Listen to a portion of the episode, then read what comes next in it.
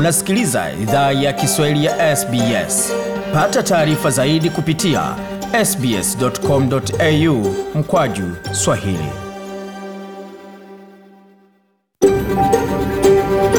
SBS, with SBS Swahili on mobile, online and on radio. Unasikiliza idhaa ya Kiswahili ya SBS kwenye simu ya mkononi, mtandaoni na kwenye radio.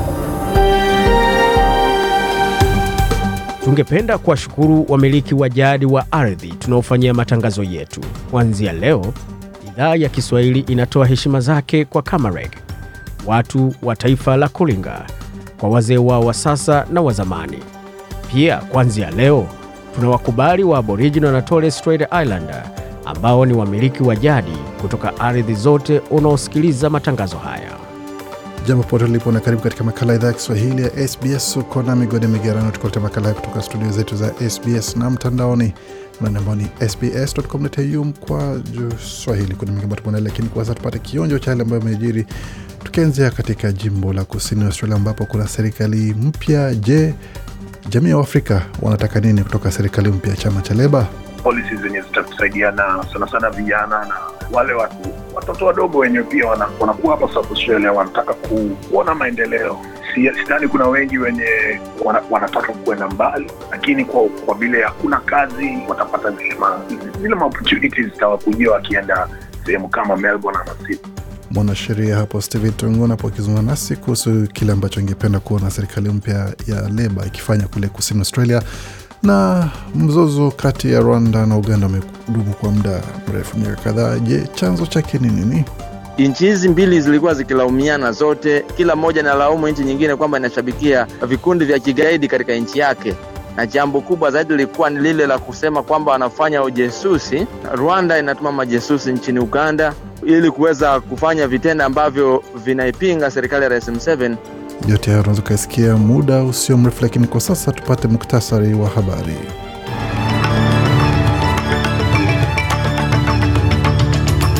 Wapiga kura wahitimu wa serikali ya kusini Australia katika uchaguzi, wakati serikali ya Queensland yataka usawa kutoka serikali ya madola katika ugavi wa msaada kwa waathiriwa wa mafuriko jimboni humo, na Urusi yadai kwamba imewaua wanajeshi mia wa Ukraine katika mji wa Stockmere, wakati maelfu ya wakaaji wa Kilimanjaro wamlaki kiongozi Freeman Mbowe wa Chadema baada ya kuachiliwa huru kutoka gerezani. Na bichi na mbivu zabanika katika viwanja vya michezo, baadhi ya vilabu vikipata vichapo, wengine wakipata ushindi, na mbio za kushuka na kupanda daraja zikiendelea kuhesabiwa pointi baada ya pointi nyingine, ama alama baada ya alama nyingine. Yote hayo tutaletea katika taarifa za michezo, lakini kwa sasa moja kwa moja kwa taarifa kamili ya habari.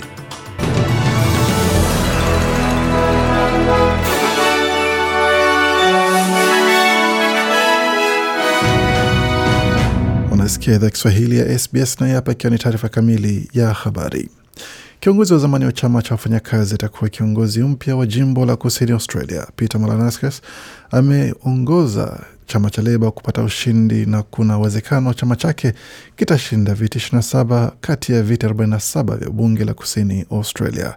Chama cha Liberal kinatarajia kusalia na angalau viti 15 bungeni, wakati wagombea huru wanatarajiwa kushinda viti tano vinavyosalia bungeni. Chama cha Leba kimepata asilimia nane zaidi ya kura, kumaanisha kwamba wamepata asilimia 40.5 ya kura, wakati chama cha Liberal kimepata asilimia 34 na s- ya kura, lakini bado hesabu za kura zinaendelea.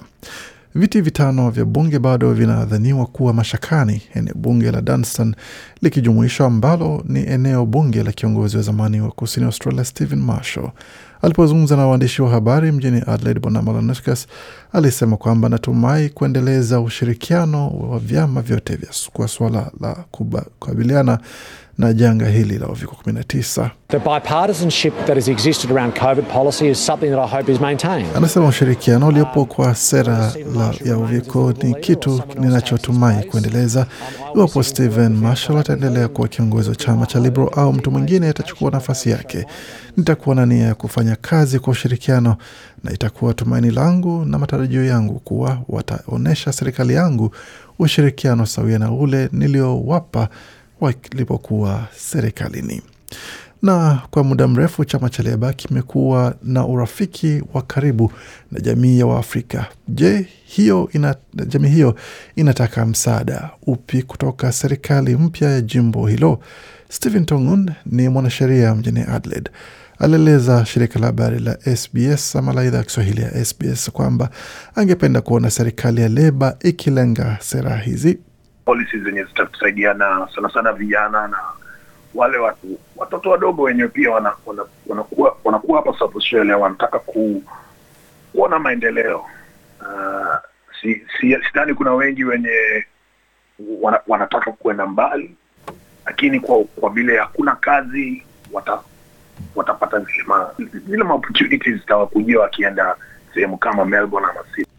Bwana Tongo napo akizungumzia kile ambacho angependa kuona serikali mpya ya Bwana Peter Malanauskas ikiyofanyia jamii ya Waafrika hususan vijana wengi wao ambao baada ya kumaliza ama kuhitimu chuoni huwa wanatafuta sehemu ama lishe bichi zaidi katika majimbo mengine kwa sababu ya uhaba wa ajira katika jimbo la kusini Australia. Na muda mrefu, muda usio mrefu utaweza ukasikia mazungumzo maalum ambayo tumefanya na Bwana Tongun kuhusiana na swala zima swala zima la uchaguzi mkuu huko kusini Australia. Tukivuka sasa mpaka tuelekee jimboni Queensland, ambako serikali ya jimbo hilo inaomba serikali ya madola isawazishe msaada unaotolewa kwa waathiriwa wa mafuriko jimboni humo na msaada unaotolewa kwa waathiriwa wa mafuriko wa New South Wales. Serikali ya shirikisho kwa sasa imeongezea wakaaji wa maeneo ya Northern Rivers la ya New South Wales katika orodha ya watu ambao wanaweza pata malipo ya janga la mafuriko. Naibu kiongozi wa Queensland Stephen Miles ameomba serikali ya madola iwekeze mfumo wa msaada wenye thamani ya shilingi ama milioni dola milioni mia saba na sabini na moja na pia isawazishe malipo ya janga kwa waathiriwa wao wa mafuriko na pia That's thousands of dollars more available to New South Wales residents. Nasema hizo ni maelfu ya dola zaidi ambazo zinatolewa kwa wakaaji wa New South Wales kuliko wakaaji wa Queensland. Hakuna ubishi au haki ya kutofautisha malipo hayo ya hali ama ya magumu.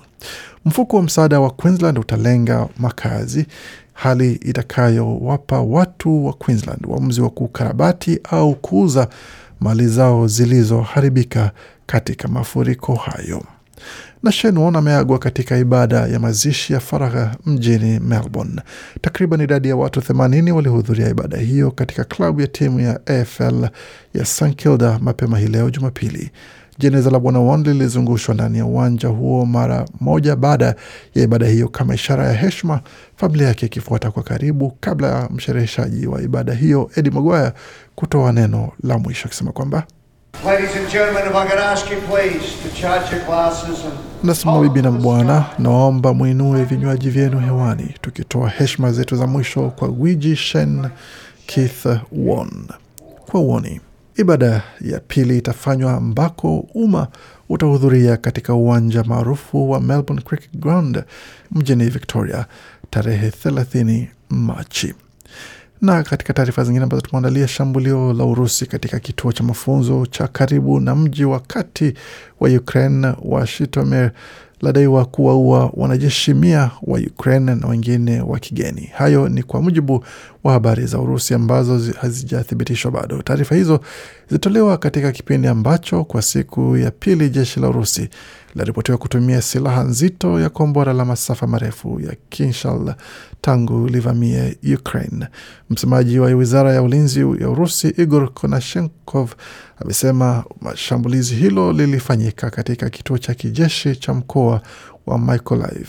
Serikali ya Urusi imesema kwamba kituo hicho kilikuwa muhimu kwa ajili ya ujazaji wa mafuta kwa mizinga ya Ukraine na kadhalika. Wamelipua pia karakani ya ukarabati ya mizinga hiyo. Hata hivyo, bado haijawa wazi silaha gani zimetumika katika shambulizi katika mji huo wa Ukraine. Na katika taarifa zingine, maelfu ya wakazi wa Kilimanjaro nchini Tanzania wamejitokeza kumlaki mwenyekiti wa chama cha upinzani cha, cha Chadema Bwana Freeman Mbowe. Mbowe ameenda kwao hai kwa mara ya kwanza tangu atokee gerezani Machi nne mwaka huu ambako alikaa kwa miezi minane akikabiliwa na tuhuma za ugaidi na uhujumu wa uchumi. Kesi hiyo ya Mbowe na wenzake watatu ilikuwa ikiendeshwa katika mahakama ya ufisadi na uhujumu uchumi, ilifutwa baada ya mwendesha mashtaka nchini humo kupeleka hati ya kutokuwa na nia ya kuendelea na mashtaka hayo. Tangu atoke gerezani, Mbowe alikutana na Rais Samia na aliweza kufanya mikutano mbalimbali. Kiongozi huyo ambaye alikuwa mbunge wa Hai kwa muda mrefu na mwaka elfu mbili ishirini alipoteza jimbo hilo.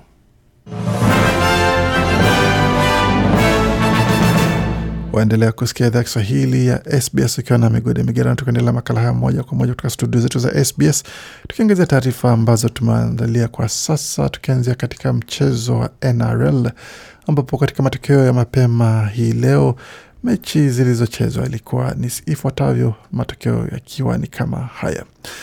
Wakati Canterbury Bulldogs walicheza dhidi ya Broncos wakapata kichapo cha alama sita kumi na sita kwa kumi wakati Knights, Newcastle Knights wamecharaza West Tigers kwa zaidi ya alama ishirini na mbili zikiwa ni ishirini na sita kwa nne. Sharks wakiwacharaza Eels kumi na nne kwa kumi na sita Cowboys wakiwalisha kichapo Raiders ishirini na sita kwa sita Titans vilevile wakiwacharaza Warriors wa New Zealand ishirini kwa kumi na nane wakati Roosters wakiwacharaza Sea Eagles 26 kwa kumi na mbili. Katika matokeo ya kombe la FA nchini Uingereza, matokeo yalikuwa sawa hivi. Katika mechi za hivi karibuni zilizochezwa ilikuwa ni kati ya Huddersfield na Nottingham Forest ambapo Nottingham Forest kwa mradhi hizo ni mechi za nyuma kidogo. Tukitazama zile ambazo zilikuwa mapema hii leo ni pamoja na mechi za ligi kuu ambapo timu ya Leeds imepata ushindi wake mnono ambayo inaweza kuendelea kuwapa nafasi ya kusalia katika ligi kuu ya Uingereza. Katika mechi za FA katika robo fainali, Chelsea ilivaana na Middlesbrough alama ama magoli ikiwa ni mbili kwa sufuri na Chelsea ikiendelea katika nusu fainali, wakati Palace watakichapa mida saa tano nusu kwa masaa ya mashariki ya Australia dhidi ya Everton mechi hiyo ikiwa ni kuamua nane atakaingia katika nusu fainali, na alfajiri itakuwa mida ya saa nane za asubuhi itakuwa ni kati ya Southampton kuvaana na Man City pamoja na Forest kuvaana na Liverpool kesho mida ya saa kumi na moja za alfajiri. Na taarifa zingine za soka hapa nchini, kumekuwa na tisho kidogo katika kwa jeraha kwa upande wa timu ya wanaume ya, soka ya Australia Socceroos ambapo ambao wanajitayarisha kuweza kumenyana na Japan katika mechi moja ya kufa na kupona mjini Sydney.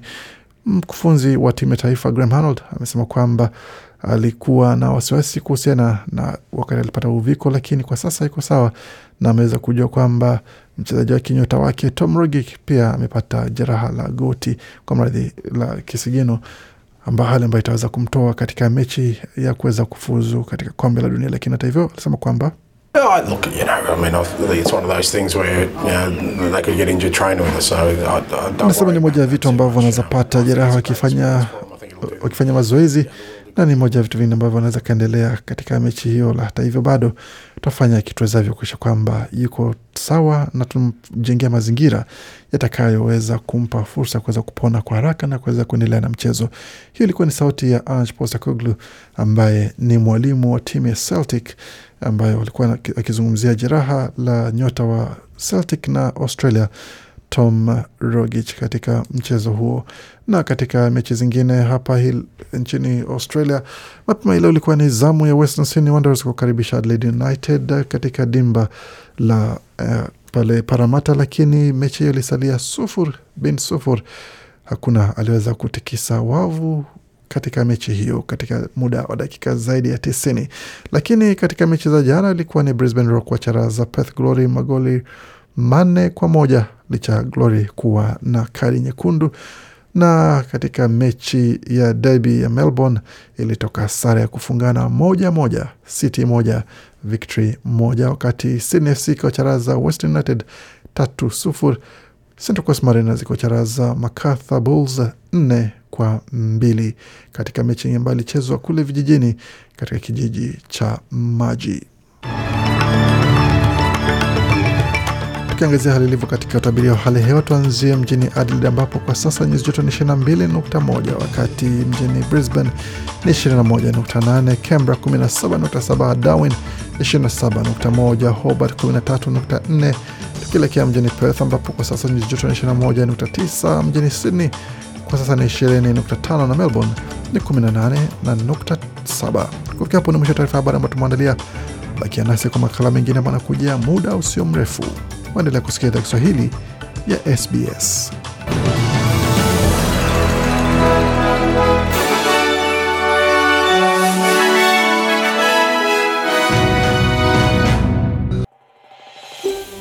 Je, unataka kusikiliza taarifa zingine kama hizi?